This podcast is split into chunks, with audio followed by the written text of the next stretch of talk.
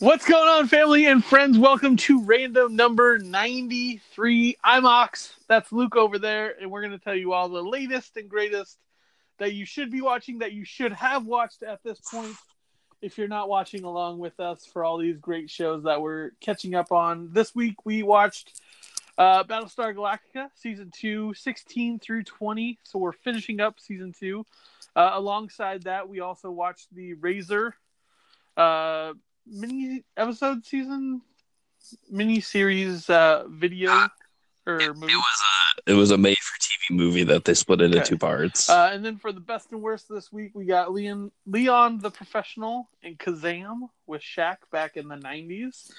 Um, we also watched Attack the Block this week, and we'll be talking theatrically about us at the end, so you don't have to worry about spoilers until we get there. Um, but other than that, do you, is there any news stories you want to hit me with or anything like that? no, I guess I guess I'm we good. could also talk about uh, Deadly Class finale if you watched it. Listen, you didn't put Deadly Class on the list. I forgot about it. That's fair. Uh, that's falls on me. So we'll uh, catch up with the finale next week. Um, That said, I bet you I could tell you what happens in that if you episode. can't, it's pretty crazy. It's not. It, Is it? no, it's pretty much exactly like it happened in the volume two. Oh, I don't even know if I've read volume two. so you have it. You just don't know if you read it. Uh, yeah, You're I, I have volume one and two. I couldn't tell if I ever read it though. You're really- What happens in volume two? you're a bad comic fan. Fuckface. Fuckface happens in volume two. I thought he was in volume one. He I don't is. He, Let me tell you. he steals Chico's body and then he uh, holds his head at ransom. I remember that from the show. But it also happened in the volume, or like he steals the body, but at the end of volume two, it shows that he just had his head in the fridge. Let me tell you something, okay? What's up? I read more comics than you, and I was on Deadly Class before you, so go fuck yourself. You can't, you can't prove that in the state of law. So I don't believe you. Whatever, man. nowadays. That's fair. That's fair. Um. So yeah, we'll talk that next week. Um. Other than that, we don't have any shows or anything to talk about, really. You want to talk about how awesome Attack the Block was? Yeah, are you excited you finally watched that? Because I saw that shit when we lived Dude, together. that movie was fucking awesome. Uh, I'm so glad it got the taste of bad aliens out of my mouth from last week. What was last week that had bad aliens? State. Oh, yeah, that did happen. I fucking forgot about that already. It's fair. It's fair. And what's so funny about that is the alien creatures uh basically have the same they show the same amount of design aspect, I guess. Um whereas Captive State's is fucking spiky pointed whatever hedgehog type things that like one gets ripped off its face and then can't breathe in the atmosphere or whatever. So that's just dumb. It's just a poor design. And this was just like a woolly bear, dog, wolf thing that had glowing teeth was fucking awesome. Yeah, so I told you that last week that it's such a smart design that I can't believe someone's done it. You like you hide the effect by making it Yeah. dark. So you know that's all you got to do. You don't have to make it look good. Yeah, and like It's it so was smart. great because uh all the actors were seemingly afraid of the monster, but they weren't backing down from it as well. Um, so it showed that these things could be beaten. Uh, relatively well, I mean, they did start out with the smallest one of the bunch that wasn't male, um, but by kicking its ass, it brought a whole load of problems for them. Uh, I think it was just a just a well done, smart movie. Um, the creature design and that leading to why they were attacking, like all of that, and then the showing them fighting these. Um, I was expecting like this band of this neighborhood like banding together where it was like no you're just following like a group of people that were in the mess of this whole situation uh just trying to figure out what's going on and dealing with it as it comes. Also, fucking Nick Frost was a complete surprise, and I was like, yeah, yeah, boy. Well, because uh, this is this was Joe Cornish's first movie. Uh, he went on to do that fucking kid King Arthur movie this year. Uh, but he's good friends with Edgar Wright, and like they, when Wright was working on Ant Man, like Cornish was co-writing the script with That's him. awesome. Uh, and and you saw this movie, yeah, and and- like you'll see whatever he makes down, right? Oh, I mean, yeah, that kid who would be king was Yeah. fine. Had problems with it, but like, you can you see how like, I think I slightly talked about it in that episode. Like that whole school sequence with the kids coming together and like trying to fight off these demon skeleton things reminded me of Attack. The yeah. Uh, yeah, I think it was just an incredible movie, like from head to toe. And this is Boyega. This was this Boyega's first role. It was, and he's so fucking good in that movie. really fucking good. Um, they give you little teasers along the way, like is like he gets scratched in the first couple minutes of the movie, and you think maybe that has something to do with it, and it doesn't really. But like the group gets split up, and like it's really great how they defend themselves and try to figure it all out. Like it's just a really smart put together movie, and if you haven't seen Attack the Block, I highly recommend it. Like this movie, fucking awesome. Yeah. plus plus 89 minutes long that is the perfect Yeah. fucking that movie gets going and it just moves Yeah, and I mean, know? there's no like lull time. I mean, it's it moves rather quickly. Uh, also, it's got the new Doctor in it. Like that was a surprise uh, when she popped in. Mm-hmm. It's it's cool to see where these people that have gone from this because this is a decade old now, right? yeah it's gotta be i think it was it's close i don't Well, if remember we were living together, I mean, yeah, that's a decade in the past. Yeah because i remember i ripped it Yeah. i can't remember where i got a copy of it from though but but yeah, high, highly recommended. Uh, I love the uh, effects on the creatures, like even to the point where their main feature are these glowing jaw teeth. Um, and when they kill it, they actually show it like dimming out, and then, like that was just such a surreal moment, like because up to that point, I figured it was just glowing teeth like left behind all over the place, but like, um, yeah, when they showed the teeth dimming after it died, like I was like I was so in love with the whole design of all of them. Like this, the Yeah, bird box it's- and um Be Quiet.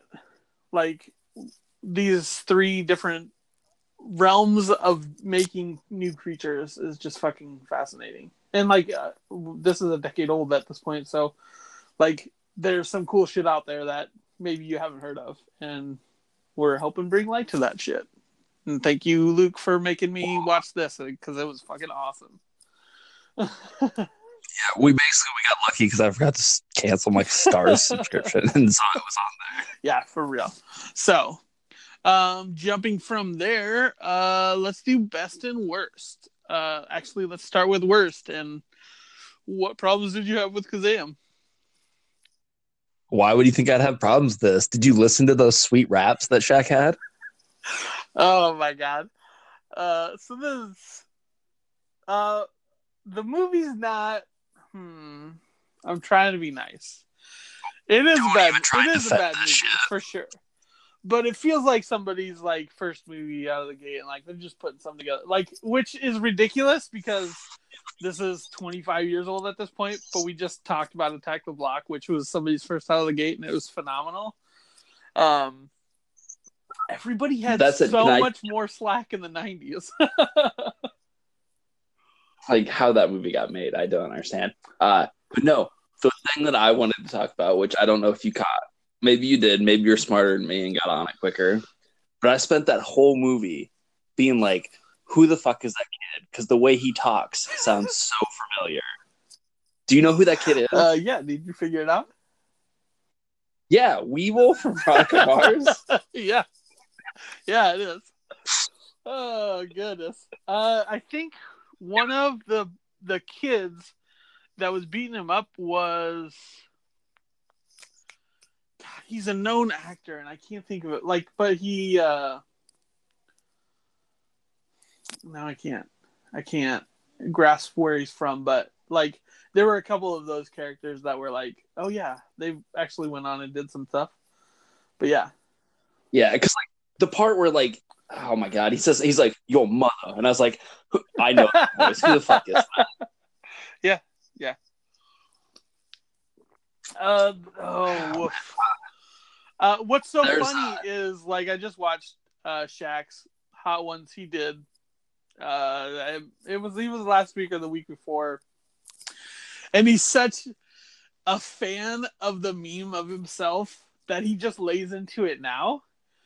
But looking back 20 years, like he thought he was the shit. Um, it's funny to see all his interviews nowadays, like because he actually is a DJ now, and in hindsight, this was probably what broke him into that scene. And like, that wouldn't hold up nowadays, but wow, the '90s were something else.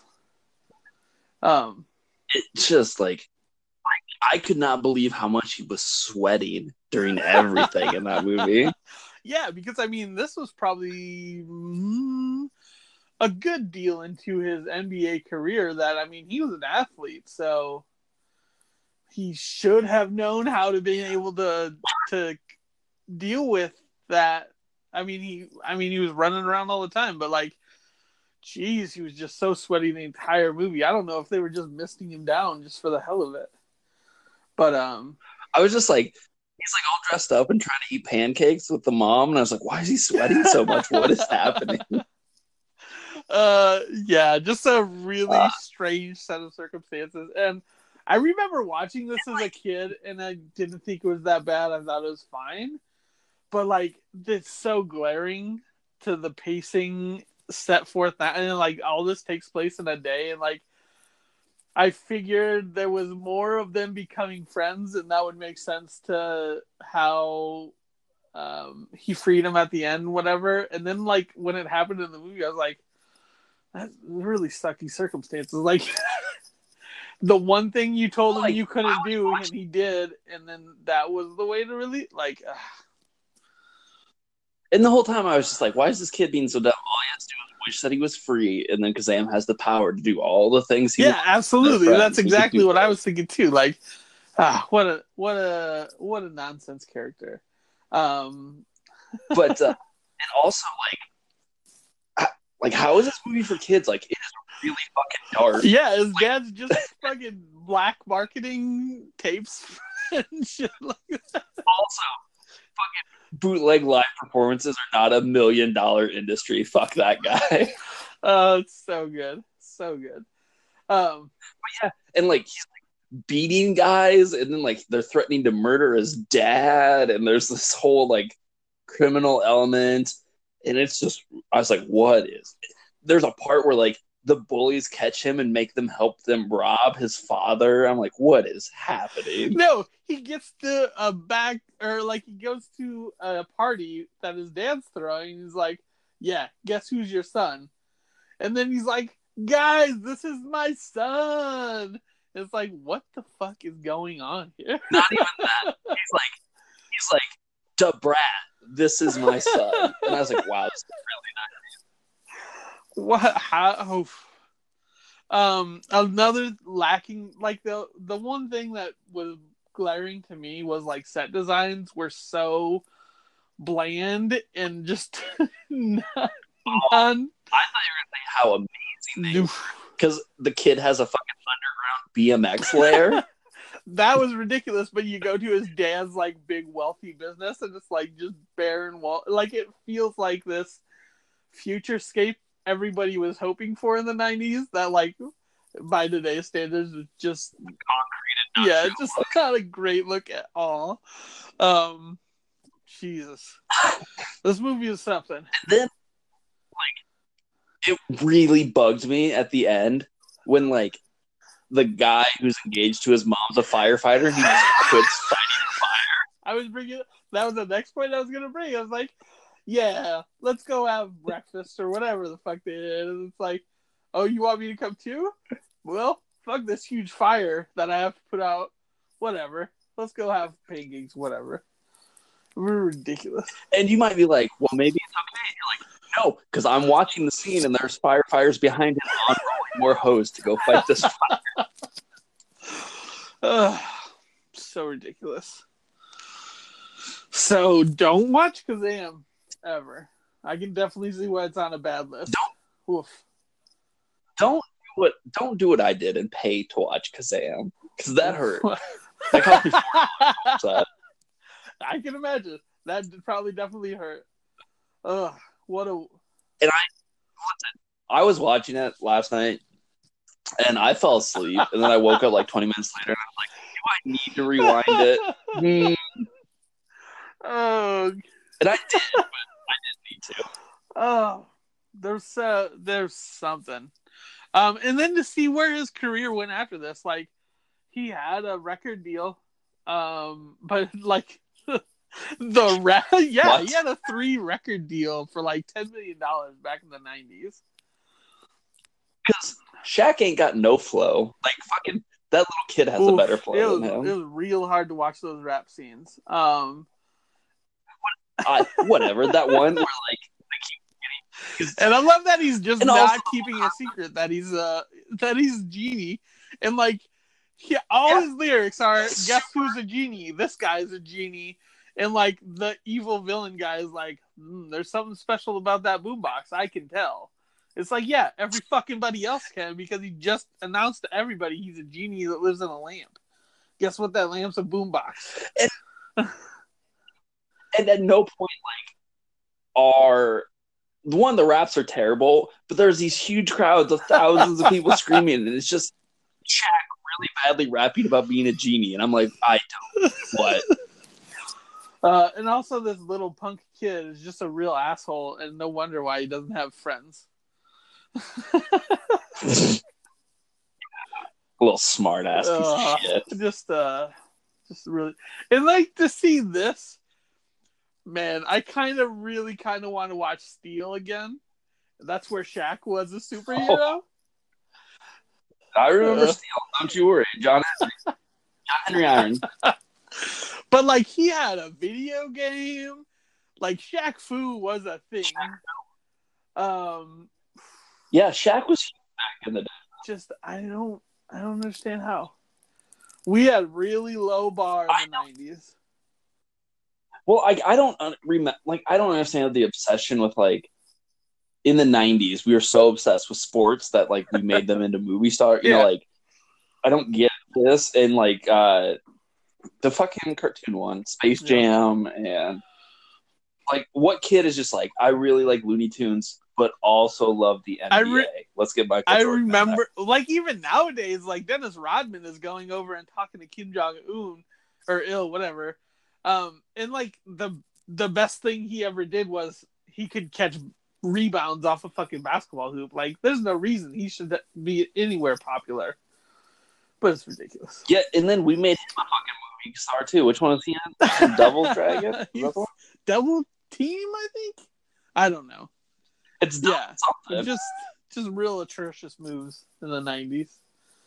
Um, jumping from there, also there was a was a long point in the nineties where I was confused. I confused uh, Dennis Rodman and Wesley Snipes from Demolition Man because of that's wonderful. That's that's a real thing, and I can definitely see why how that would happen. Um, Yeah, because I was like, oh, that movie was Sylvester Stallone and uh, Dennis Rodman. Sure. that's great. Uh, jumping from there to the best this week with Leon the Professional. Um, and how did you enjoy it? Now this is a movie I have not seen in a long time. Also, same for Uh, me. I mean, I probably haven't seen it since I was like 16, you know, like when I was first like getting into Mhm. movies and exploring shit on my own, you know. Uh, and I one weirdly, I remember it being more violent and action Yeah. when I was a kid. really. Uh, and two, wow, is this movie kind of really gross nowadays? like really, uh, really, really gross. I think we're really underselling the gross element because probably are because it is it is so uncomfortable. for the entirety of the movie, Like- as soon as oh man, I'd say a good fifth of the way in the movie, it just gets uncomfortable and just stays that way. Ugh. Ugh. Yeah, like, like I was kind of like, I was like, yeah, you know, like it is weird that she's in love with him and whatever. I remember that. But then, like the scene where she comes out, it's like Marilyn Monroe and singing it to him. I was like, oh no, oh god. Oh, just some really cringe-worthy movies. And considering this is 25 years old, like, oof, oof. And like, the, oh my god, like the scene where like she's talking to that hotel clerk and she's like, "He's not my dad. He's my." I was like, that lover." motherfucker's like, going to jail. There's no reasonable situation that that guy is not gonna have cops there when he goes back. Plus, like, and like when you look at it, I always, I guess, like you know, from when I saw it when I was younger, and I, like I said, I haven't seen it forever. I always thought it was uh like she was into him, but he had this paternal love towards her. But no, I think he straight wants to bone Uh, her. Like I don't. I that felt that same way until she gets into the wall, and he's like, "I love you too." I was like, "Nope, now we've crossed the line, and we can't come back from it." And now it's too weird. Um, it felt so weird because like that whole as I'm watching it, I felt like Jean Reno was playing it as like this real stunted adolescent, right? Yeah. Whatever he did in his time, he never grew up and he was young. But then when he's talking to her and he's like, you know, I love this girl and we were 19 and we were gonna be together, full grown adult. Why are you stunted Yeah. like this? Fucking, I don't. It's weird. and I don't quite get it. um, But Gary Oldman's fucking fantastic. dude, Gary Oldman's the cream of the crop. Uh, I also love John Reno. Like he does a phenomenal job. Like I was uh, just quick checking some things, and like it's really strange too that Natalie Portman was was 12 years old. Like you're not getting these kind of older actors. Like she was playing the exact age she was showing. Um, and that that's probably what made the whole thing a little bit more unnerving is because like she he told her that she was too young and she's like nah i'm 18 and it's like he didn't have any reason to not believe her other than like common sense. That she looks like she's common sense she's definitely way too young.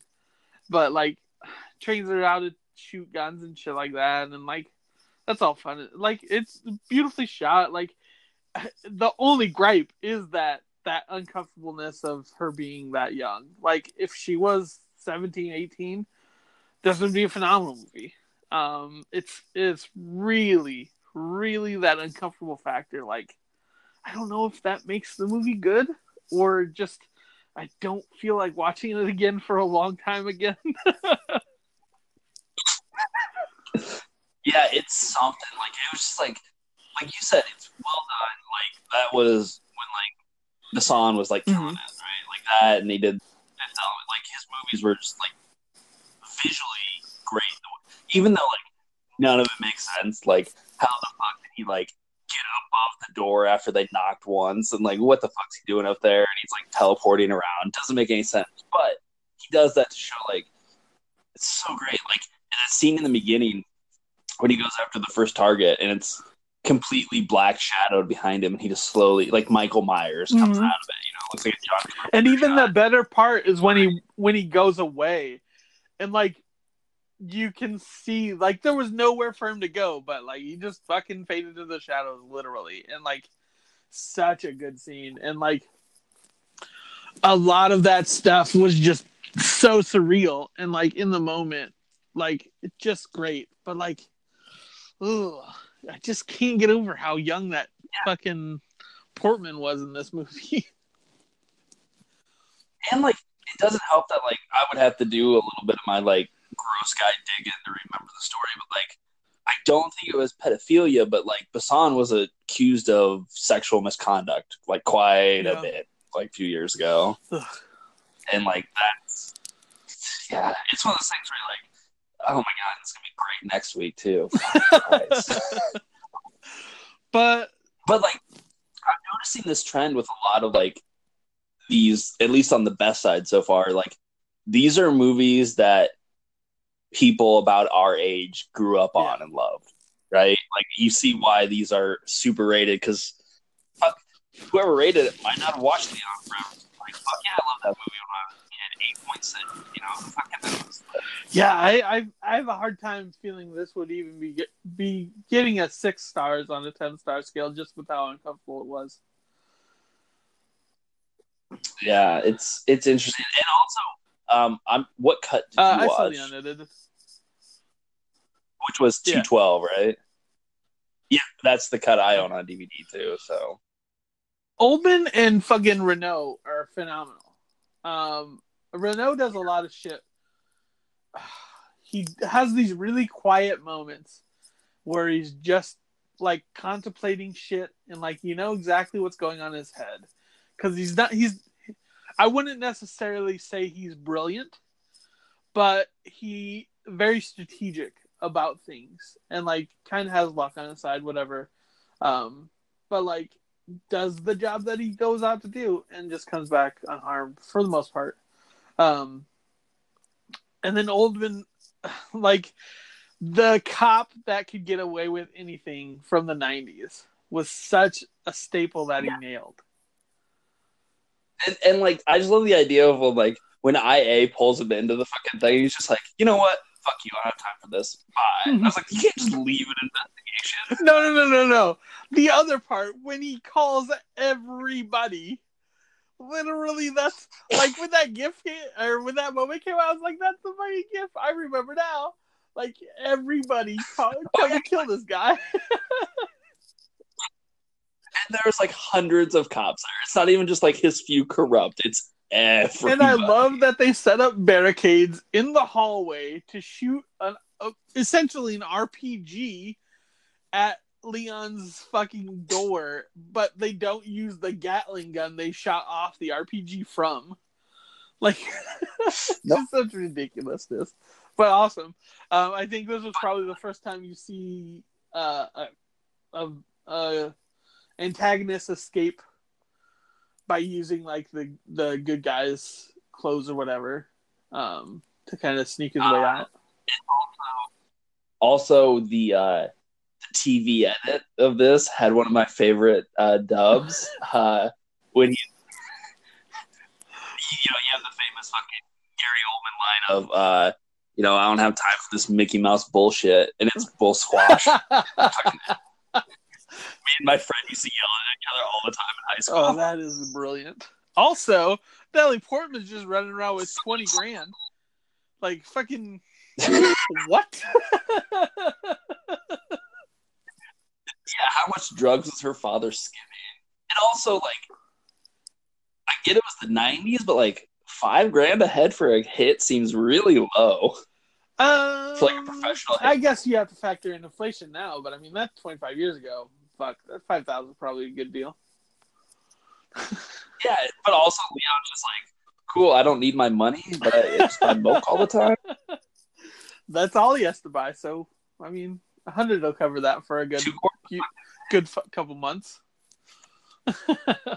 also, I remember all the points that I was intrigued by this when I saw it for the first time. Like he, like you have this serial killer just drinking milk like a badass. Like there's so many little touches that he has, and like he cares for this plant dearly, and like there's just really brilliant stuff in this movie. Um, and there's that uncomfortable side. Yeah, pretty. the the point where he bought a dress for her and then like she came out in it and he's like that's great and i was like hmm, this is way too creepy fucking chris hansen is around the corner like he's gonna come in here guys let's knock this off. it's fucking the part where she's all like, "I want my first time to be special." I'm like, ugh. i was like no i'm going to jail for watching this what are you guys doing knock this off this is too weird Yeah. Um, I don't know. Check it out. It's it is a well made movie, but it's really uncomfortable. So Yeah, pretty much. Like it's a movie that could not be made today. for sure, like this is on that list for sure. Um, ugh, this is so creepy. So let's jump from there and let's uh, talk some Battlestar Galactica because we're now through. We're halfway through. Um, and this fucking show is just fucking killing it every fucking episode. I mean, there was some points. Last week there were low points, but it feels like everything was kind. Well, I guess the first episode wasn't really necessary, but Listen, black market will never be necessary. I need Adama fucking solving crimes. Listen, but I'm glad like they paid off the few little points. Like they showed that where the dolly came from, and I guess it was Cain's sister that she just left behind to die from Cylons. Um, little little touches like that. So I don't know. I Razor worked really well, like tying up all those loose ends. That that Yeah, didn't necessarily be needed needed to be loose ends, but it's such a brilliant piece to like. This is such a dead end we never had to go down. So when they came up with it and like just threw this in the middle of here, like it works so well. Well, it worked because at the because really between those two episodes, uh, well, between Captain's Hand, where Lee takes control of the Pegasus, to the end of the season, ain't much of Lee doing anything on the Pegasus. So this kind of shows when he first takes command and how he learns to lead. Like that's why I felt like we needed to Nah. watch it at this Yeah, for sure, that makes sense. and also and also there's no point in like going back and watching the pegasus's backstory and cain and all this when we would have moved on from them for a full season by the time we got Yeah, to Razor. Um, so let's go back. Episode 16 deals with um, basically terrorists uh, wanting to. They've been dealt some bad cards from this whole Cylon invasion. There's a widow that's out for vengeance. She gets a group of people to essentially take hostages and uh Apollo is there with Dee. Billy's there with friends. They run into each other, and it's heartbreaking how much Billy gets crushed by this whole scenario. well don't forget that billy just proposed to dee in the scene before that Uh, before she runs off yeah, and then the like, I'm pretty sure it was the end of 15. Like Lee said, they weren't going to be anything, um, and then Dee is there working out with Billy, and like they're kissing each other and smooching, and like, oh, they're going to be great together, and like at some point. I messaged how much I enjoy Dee as a character, and like it's been the downfall of me because there's gonna be something that happens. I'm pretty sure, and Lee or Luke just fucking antagonizes me with it. So like when this episode presented itself and like all the pieces were put into place, I was like, shit, this is the one Dee gets killed, isn't it? Fuck, fucking fuck, and like to get halfway through and then realize that the title of the episode is sacrifice and then Billy's like squaring off with it. I was like, shit. Billy's gonna die out of nowhere for no reason? Like, why are we doing this to me? Let's stop that.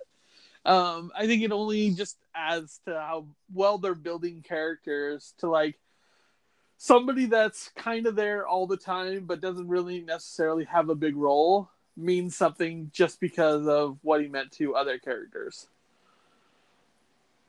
Yeah, because i mean like honestly like billy is not a loss in terms of character but his the, the effect of his loss on roslin is what you feel Yeah, and uh, you get some other moments like fucking Starbucks shooting Apollo in this shootout. Like, I, Apollo mentions it once and then like kind of forgives her for it, but like, I don't know, getting shot by your best friend, I'm sure wouldn't would hang in there for a long time. Um, I'm sure we're gonna see some of that later, um, because they kind of hinted at it with the. Uh, the last couple episodes but um yeah so you get the shootout uh they don't deal with terrorists and adama pulls a sneaky card and gives them the body of the one that was shot and that soothes them to get in there and control the situation um but she has a manifesto and like these are crazy people you can't rationalize with them because then everybody get their way um all while this goddamn warhead is looming in the dis- in the background somewhere. I figured they might have it, and like they were going to be the people that trigger it. Um, but no, Well, no, because it's the it's the Gina model of six who has it, and she is working with the Cylon sympathizers, those that are suing for peace, and yeah, you know I don't want to fight. So there's there's these splintering factions within the fleet as well of how we should deal with the Cylons, and you know what you know this the idea of Adam was just perpetuating this war machine, and we should sue for peace and live together. yeah. It's interesting. They're trying to show multifaceted views throughout the Mhm. fleet. Uh, jump, going from there, uh, you get an episode, basically the Pegasus of Garner is the new guy in charge. He's an engineer and he's basically in charge of the Pegasus, but he's uh, engineer's mind where he's working with machines that are serve a purpose and they do this this scheduled task and it's that's not how you run a battleship like that because there's things that motivate people differently than would a machine because a machine's just there to do one thing and you, you're not you're taking the human element out of it which is why he was having such a destructive reasoning with his logic and whatnot when he chases after these this crew that he's lost and he's found out that he's in this gunfight now. Uh And which is this really cool parallel uh, humanity as a whole is reflected in that, mhm. in that they can't move on, they can't move past that. They are treating the Cylons like machines, just like Garner is treating people like machines, but the Cylons have moved past that. You know, Yeah. they have evolved to a human's ideal, but you know, we're still. It, it's an interesting idea. Like it parallels how they're not able to deal with these new models of Cylons who have become something else that aren't Mhm. machines, and we're not. We shouldn't treat them that way. Uh, but you get this really incredible scene where um, Apollo does com- assume command and does a fucking awesome job in the gunfight. Like he takes the battle star and fucking flip, puts it on his belly so they don't get shot on, on the vital parts that they can't save. Um, to get the FTL drive to spin up so they can get the fuck out of there. And like, there's these really great moments of him taking command and like this is where he needs to be even though he doesn't feel like he wants to be there um, and i think this is where he starts to slip back into where he finds himself necessary again and also it, it we had to get Lee in there Mhm. because we can't keep killing fucking the commanders of the Pegasus every week. fucking just we're the third commander already. Like you guys need to get your shit together. Come on here. Come on. Um, and then uh, was that also the abortion issue? Fuck yes, it was. Because the abortion issue, and not even that, uh, which is fine. It's uh, it's a very you know sloppy parable that they're telling there, but the way it moves the characters around, I think, is fucking. Pretty Oh yeah absolutely. um because you know like it's the same as it is today. Like if you were to outlaw abortion that will not stop abortions it will just criminalize it and make more criminals. Like if a woman wants to get rid of it she's going to get rid of it. Uh, but the idea of fucking like i have like this love for the maniacal fucking plan that baltar has in this episode that i can't even describe it. Like when he literally gets Roslin, she comes to him and you know he tells her if we continue on the current path of our death birth ratio, you know the human race will be extinct in 18 years, which I don't buy. I think he's lying to her Oh, yeah. because like there's you know 20 year old people they're not going to be dead in 18 just in life expectancy. Uh, but then waits for her to go against the thing she's fought for all of her life. Her political career is, you know, she's been fighting for a woman's right. In his assessment is what gets her to say, you know, we have to criminalize it. We can't do this. We need to stop. And then as soon as she says that, for him to come out and be like, yeah, but that goes against all the tenets and we should have freedom. So I'm announcing my vice or my run for presidency. It's Such so a sneaky little bastard. it's so but also like this this abortion issue is so strong because you have the parent side of it, you have the the faith side of it.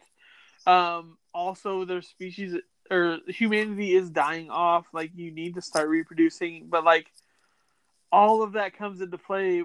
But at the end of the day, it should be the the person's choice, um, and for them to criminalize it so that she. But it, at the same point, that makes it illegal for them to abort the Cylon baby. So it's this this such a ridiculous game of chess that they're playing with everything on the board. Like, um, and then the Cylon baby is born, and it doesn't have Knight Rider eyes that I really fucking woke for, and like, um, it's given to another family, and so nobody knows that it's alive except for probably two people, probably three. I guess Adama, Roslin, and the Doctor would know. Yeah, I imagine no one else. Um, because uh, Gaius is under the belief that it's gone. Sharon has no more will to live, and Helo's really trying to hold on to her as as well as he can, even though she suffered this great loss. Like the one purpose she's had over this last whatever how long, however long it's been. Um, but yeah, from and then jumping from there to you see where um, number six and Sharon first downloaded after accomplishing these feats where uh, Sharon shot Adama, and number six basically plotted the destruction of humankind, um, and is killed on Earth on Caprica. Here, here's where I have to start. When when the six first downloaded into the fucking goo bath of that episode, yeah. you get that three seconds where Baltar's face comes up. How hard did you? I fucking paused the show because my brain exploded inside my head. I now know. They play I don't know what the fuck is going on with those two. Because like they play that so well in that first scene where like uh, they fucking uh, you know before he he says you know no one else can oh, see. You know, hold on, hold on, hold on, hold on. Let's back up. Let's back up. Let's talk about Razor before we get into this shit. Um, because Razor was a really great episode because it shows uh, Apollo's command. Um, this character that was on the Pegasus that Cain had trusted. Um, it shows uh, Apollo making these really smart moves um, for his command um, that he's seen other people like kind of piss off into the wind. Um, but it also deliver uh, delivers us this uh, really crazy scenario where Adam- or uh, Adama, when he was younger, came across um, in this hybrid that they were trying to come up with before they had made the 12 models i suppose. I don't know. That that that part of it is so weird as shit. Um, but when they're on the ship and getting shot up by these couple that have been left behind and i believe uh, apollo orders starbuck to stay back and detonate it doesn't he yes he does he's like Starbuck, it's time for you to fucking sacrifice yourself. I need my XO back, not oh you. Oh my god, it was so ridiculous. Like you feel the weight of his decisions he has to make. Like even though Starbuck would make an excellent XO, like whatever, like why sacrifice because she's already shot, but like for the XO to make that sacrifice and then to come across that hybrid fucking spouting lies like I fucking hate Cylons and how much that they're effective, like with their bullshit. Like, I can't trust them. It's that fucking parable where it's like two brothers are lying. Which one do you believe? And you like you can't trust either of them because fuck them. And it's like that's what a Cylon is. well, well, I'll say if anything, you can't trust the hybrids because they're these like weird religious zealots who aren't quite completely human. You know, like it was yeah. this failed evolutionary step creating the twelve models, and but they're they're like, I think they explained it.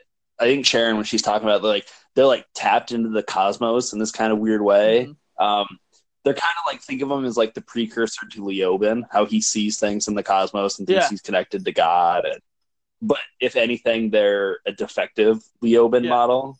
You know, it's fucking crazy, man. Uh, I'm pretty sure that hybrid has broken me way more than uh, I should have allowed it to. Um, I feel like it's gonna have repercussions in in season three, and I'm sure we're gonna hit on that once we get to it, if we get to it. But I think that Starbuck well, is that main point.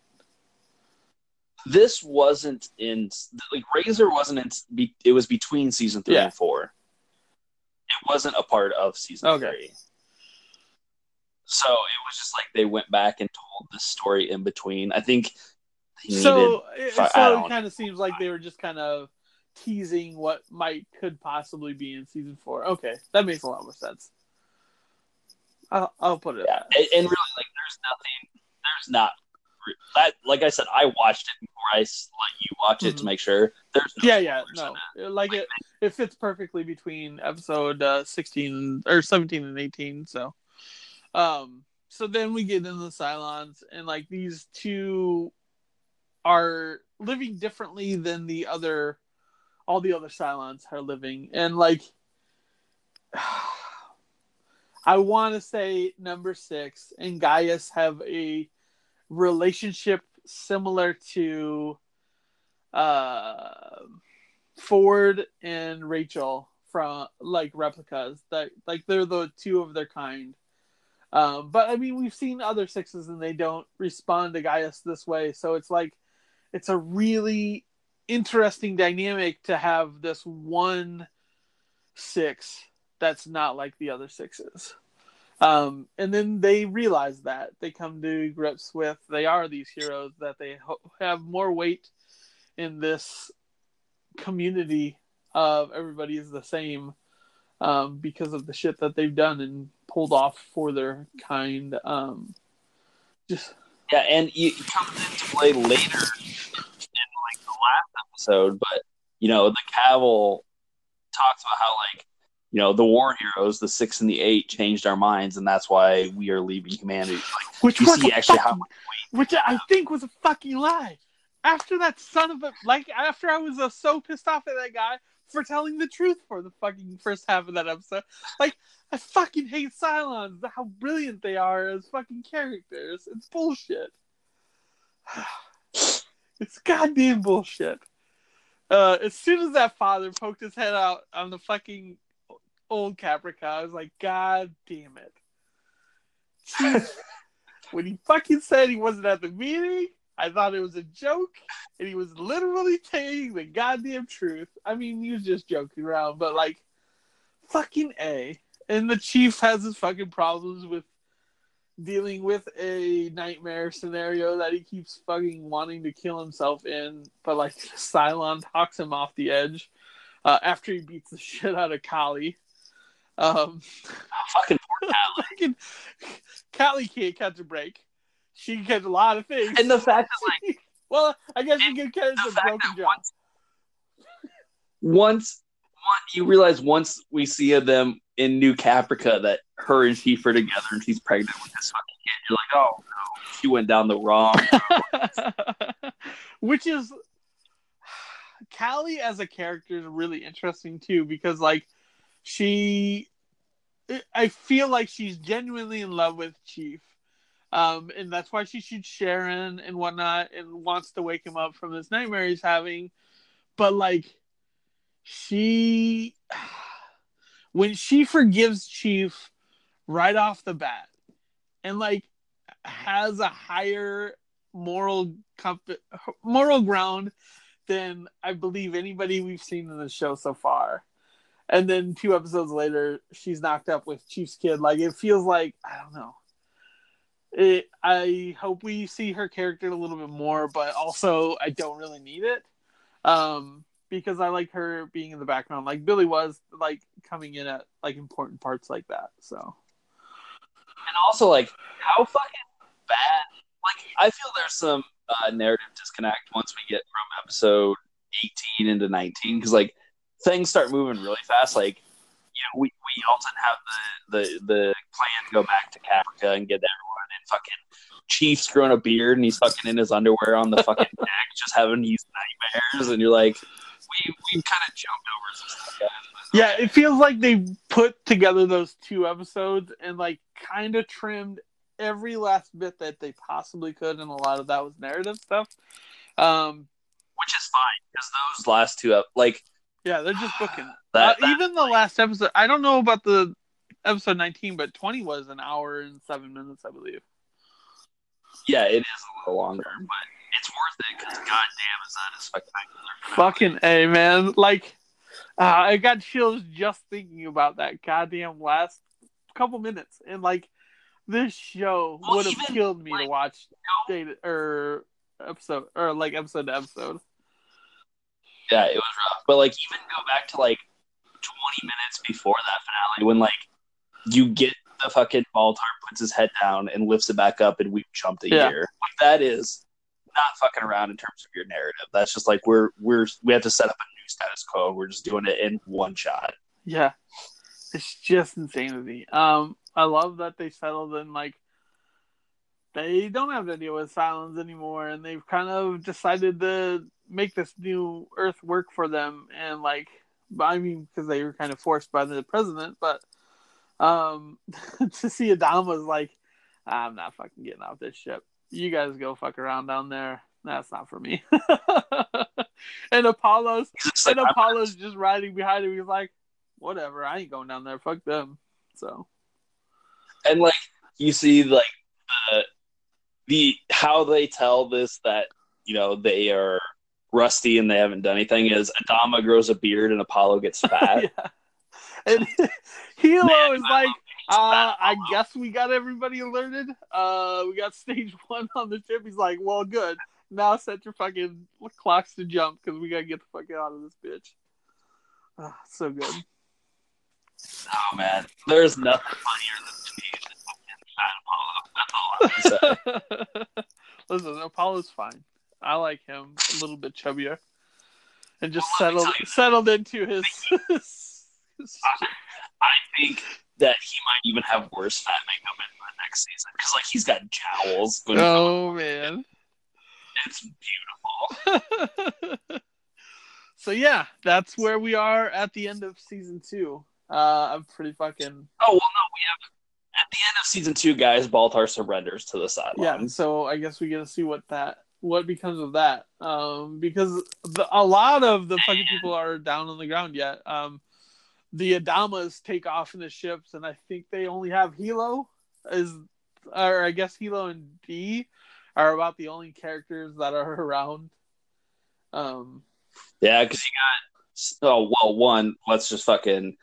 We have Starbuck down there ruining her life, attaching to fucking that piece of shit fucking Anders. Which, Anders. jeez, I fucking hate Anders. uh, you got uh, uh, Tigh and Ellen just back down to the surface. Uh, Chief and Kylie. Chief, Chief is running the goddamn fucking labor union and oh, and fucking Rosalind's a teacher, and the baby is the close by. hmm And then you have uh, Gaeta is basically Gaius's Billy. And also, So, and yeah. also, fucking Gaius just had a, a whole harem of people on his presidential liner. Oh, it's ridiculous. well, you know, fucking, you can't trust Baltar with any oh, power. absolutely not. So, um, yeah, it'll be interesting to see where we go from here. I'm excited. There was that uh, when like you and Kurt were talking on Twitter about it a couple I don't know, last week sometime, and I came in and was talking about this arc that I was really excited for. That that's that's the beginning of season three. The new Caprica Fuck arc is yeah. so brilliant.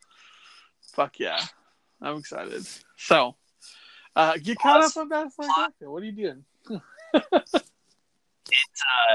it has what I think might be the coolest moment in the series in those first four episodes. Oh shit, yeah. You'll fucking know it when you see it. nice. Is it a fucking uh, polar bear in uh, all fours?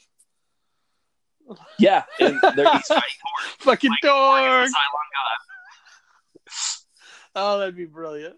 Okay, so uh, first five episodes of season three for next week. Yes, Is that what we're doing? which gets us, Okay. Yep, it is, and it gets us through the whole new Caprica Nice. arc. So. Fuck yeah. Um. So yeah, let's talk about us.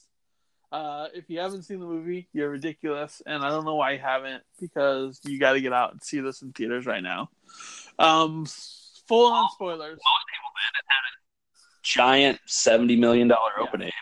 which is incredible. Incredible for Jordan Peele. I'm glad like his shit is getting uh this notoriety. Um for Are you though? Because you're the one running your mouth saying how much you hate him. listen, I hate him because he gets in my mind a lot more than I allow anybody else. He he does this great thing where it's called great storytelling, and it's like, God damn it, way to go! Because fucking a, there's so much to unpack from this goddamn movie. Well, it's interesting because I think, in terms of like comparatively to Get Out, Get Out was like razor focused in what it was telling in its story about race. Mhm. Whereas this, I think, is much more nebulous. I think there is no underlying thesis, but I think there's a ton of little things he's talking about, and whatever you grab onto, you might see. Yeah, Like I, I can see, you know, a dozen different ways to read this movie, and I don't think any of them are wrong. Mhm. It's what, like, he's just saying a lot. But uh, It was really interesting. I watched the uh, one of the interviews that he did like right after one of the premieres this weekend, and uh, he was with uh, Winston Duke and uh, the lead. I can't. Yeah, uh, and they were discussing. I, I think it was like a half hour chat. Um, and like the the interviewer started off as like, "I'm so glad you're doing these." black fo- focus movies and jordan peele's like full stop i did that movie it was get out this isn't that movie and like it's it shows the brilliance that it, it feels like he's trying to do what quentin tarantino does where like he's made a certain movie that he wants to tell that that narrative and like he's going on but like he's picking the right people to do this. Like um and like he was talking about how this he wanted to focus on this duality and like uh man this movie is so fucking great. Um also if you saw my tweet this weekend um luke knew luke luke knows this already but like before i saw the movie uh, i went to work out and this kid comes into the fucking locker room to check on his locker and is just whistling fucking itsy bitsy spider and for some reason I remembered that because it was just ridiculous and creepy. And if you see this movie, you know why that creeped me out even more. Like, so as soon as that happens in the movie, I'm like, fucking, I'm all in. Like, take me where you need to, me to go, universe, because fucked up. Um, but yeah, it's it's. I love the way that he goes. Uh, just does the flashbacks and shows that part of the story, um, coming full forward and like Lupita does an amazing job in this movie, like doing both sides of this role. Like, I, if she goes insane after this movie, I completely understand why, because that'd be a hard, hard trick for any actor to play. yeah, no, like she's really good. I think everyone is like full stop. Everyone, even like their friends, family, anyone who plays double duty in this movie, I think does a great job of playing the duality between both Mhm, roles. Absolutely. Um, I think Fucking Winston Duke is goddamn hilarious in this movie. Mbaku is great in this movie. Like both sides too. Like when they're on the boat just fighting each other, like just ridiculous. So good. Um just the power the the evil side had. Um compared to the, the dude that just didn't want a confrontation, but I guess he has to because he's there to protect his family. Like uh the five on it song, like the buying the boat situation, like ah, so good. This movie is brilliant. Yeah, there's um it's weird. Uh it's a movie that I didn't love when I walked out of it, but the more I think about like I really can't wait to see Yeah. it again cuz like the more I think about it that's because I'm so the excited that we did the recording this tonight because I'm definitely going tomorrow to see it again. cuz I was just like I couldn't quite grasp like what he wanted to tell and Mhm. like I was like so I, it didn't quite cohere as much as Get Out did, but the more I think about it, talk about it with people, you know, it's I'm, I'm getting into it more. Uh, but I think that middle section is like grade A perfection, horror movie perfection. Oh yeah, absolutely. Like, oh man, when he, when the, I think they call her Red, um, the evil Lupita comes in and like basically tells the counterparts to go off and to the other their to chase after their other sides.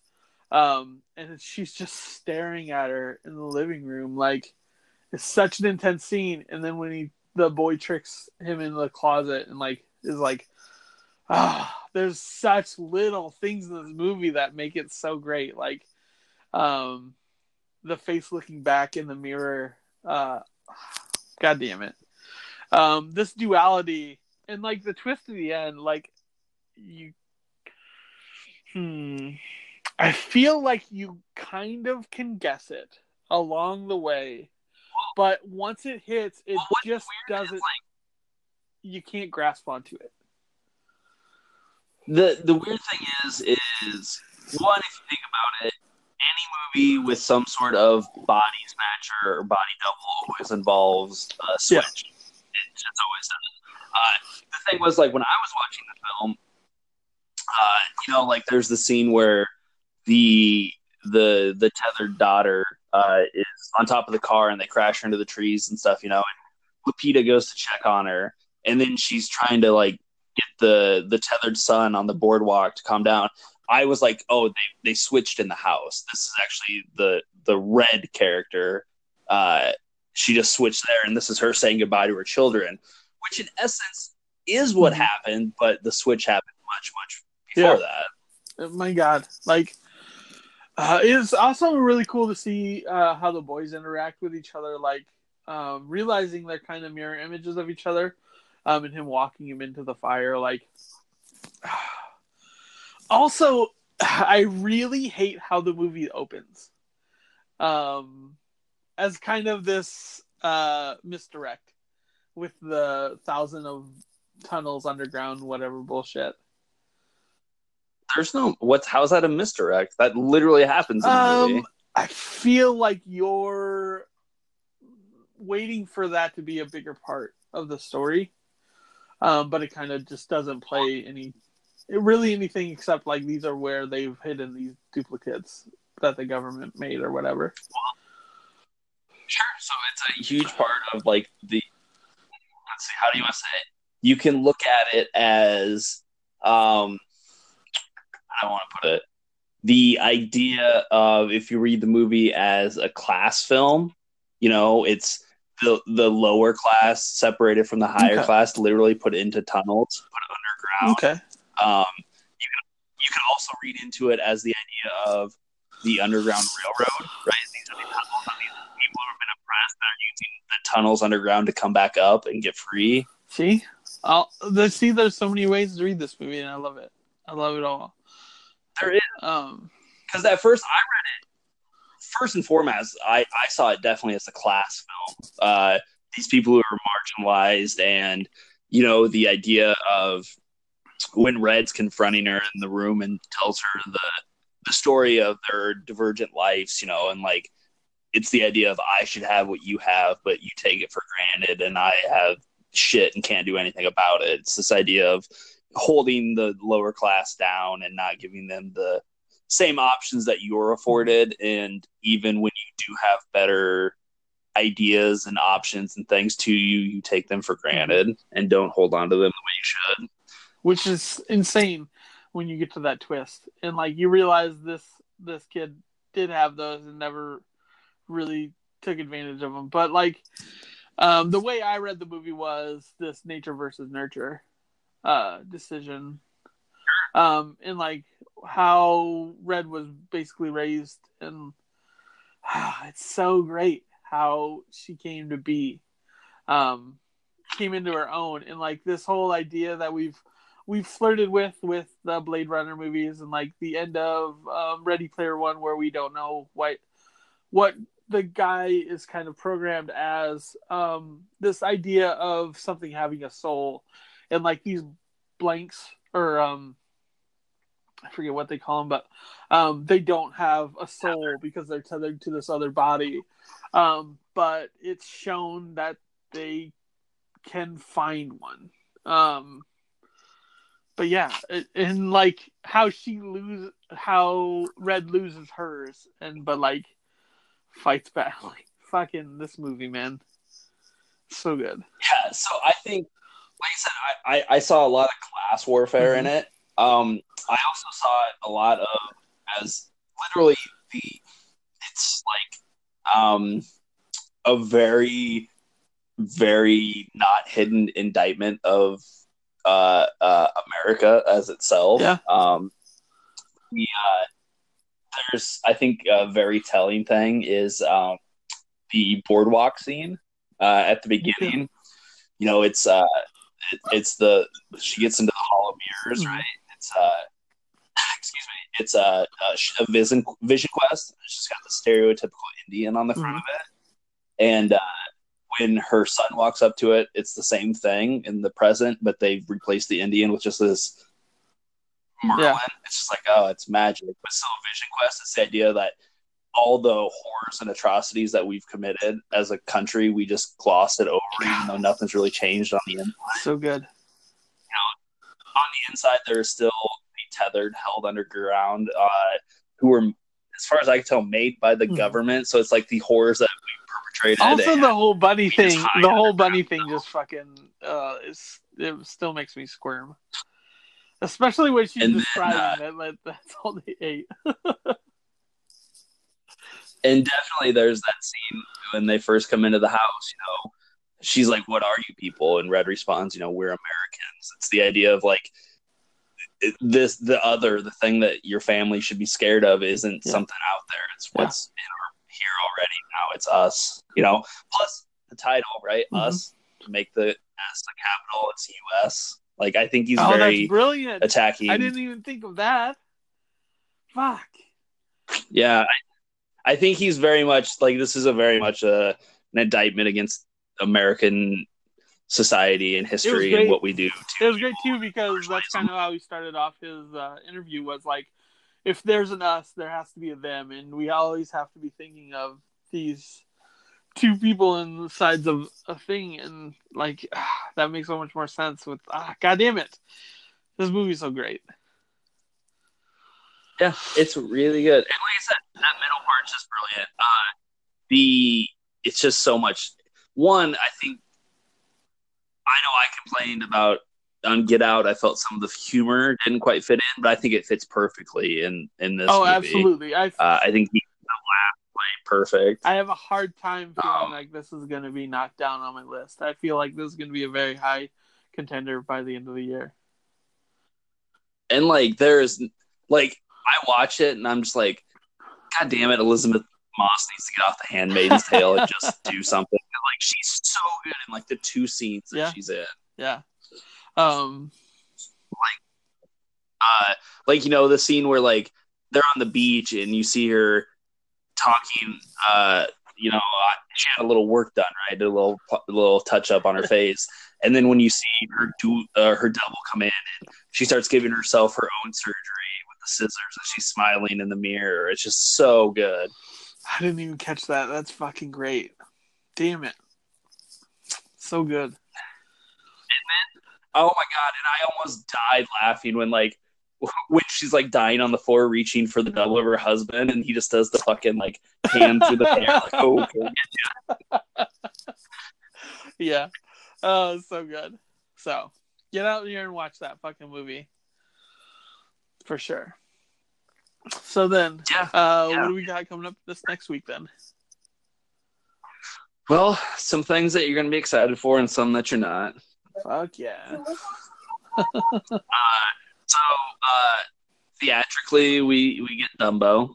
Uh, know, I know I haven't liked a Tim Burton movie forever, so um, but we got that. Uh, we got five episodes. F yeah. Uh, The weirdly enough, like I think the tables are turned for the best and worst this year or for this week. What's up? For uh, for best, we have uh, Usual Suspects, Ooh. which is a movie that, yeah, but after everything that's come out about Bryan Singer and Kevin Hmm. Spacey, now to watch a movie with about both of them, we'll see how that sits. Interesting. Uh, and but here's the exciting news for you, my friend. Uh, the worst this movie this movie is called Race Three, and it is a Bollywood film. Huh. Interesting. I'm super on board for that. God, I hope it's Uh, exactly I can only assume it's some. I, I can only assume it is a uh, Indian version of the Fast and the Furious. I'm even more on board right now. That's awesome. yeah, so fantastic. so uh, and it's on Prime, so we're all locked and loaded for that guy. Nice. Uh, yeah, I own usual usual subs, uh, suspects to you. Yep, yep, I got it. So Cool, cool. So we're all set. Again, I feel like the best. They're just all these movies that like people our age loved when they were like 16, That makes a 17. lot of sense. Totally makes sense. Like I can only I can only wait to get to fucking Fight Club and Seven and every other movie that came out in 1999 that people fucking Uh, it'll be an interesting ride for sure. So, uh, watch all that stuff and we'll come back for us next week. Uh, I hope you enjoyed us, and I'm sure we'll be talking about it some more this year because it's fucking brilliant. yeah. I assume it'll be like Spider Verse where we're gonna have like a couple episodes that just it keeps coming up. So So, oh, also, you want a spoiler for like two weeks out? uh, yes, Shazam is fucking dope, dude. nice. I'm super excited. That's all I've seen is like everybody go check out Shazam because it's awesome and they did it right. So, and like I, I didn't hate Water or uh, Aquaman, uh, so like DC's all right, but I think you know these characters a lot more than I do, so you have a little bit more going into them. So, True, I do. You're you're you're fucking. I don't read DC horse shit. listen, it's not that I don't; it's just that I don't. I got better things to do with my time. Missing out. so we'll get all that caught up with you and we'll talk to you next week for random number 94 peace pineapple and all that good stuff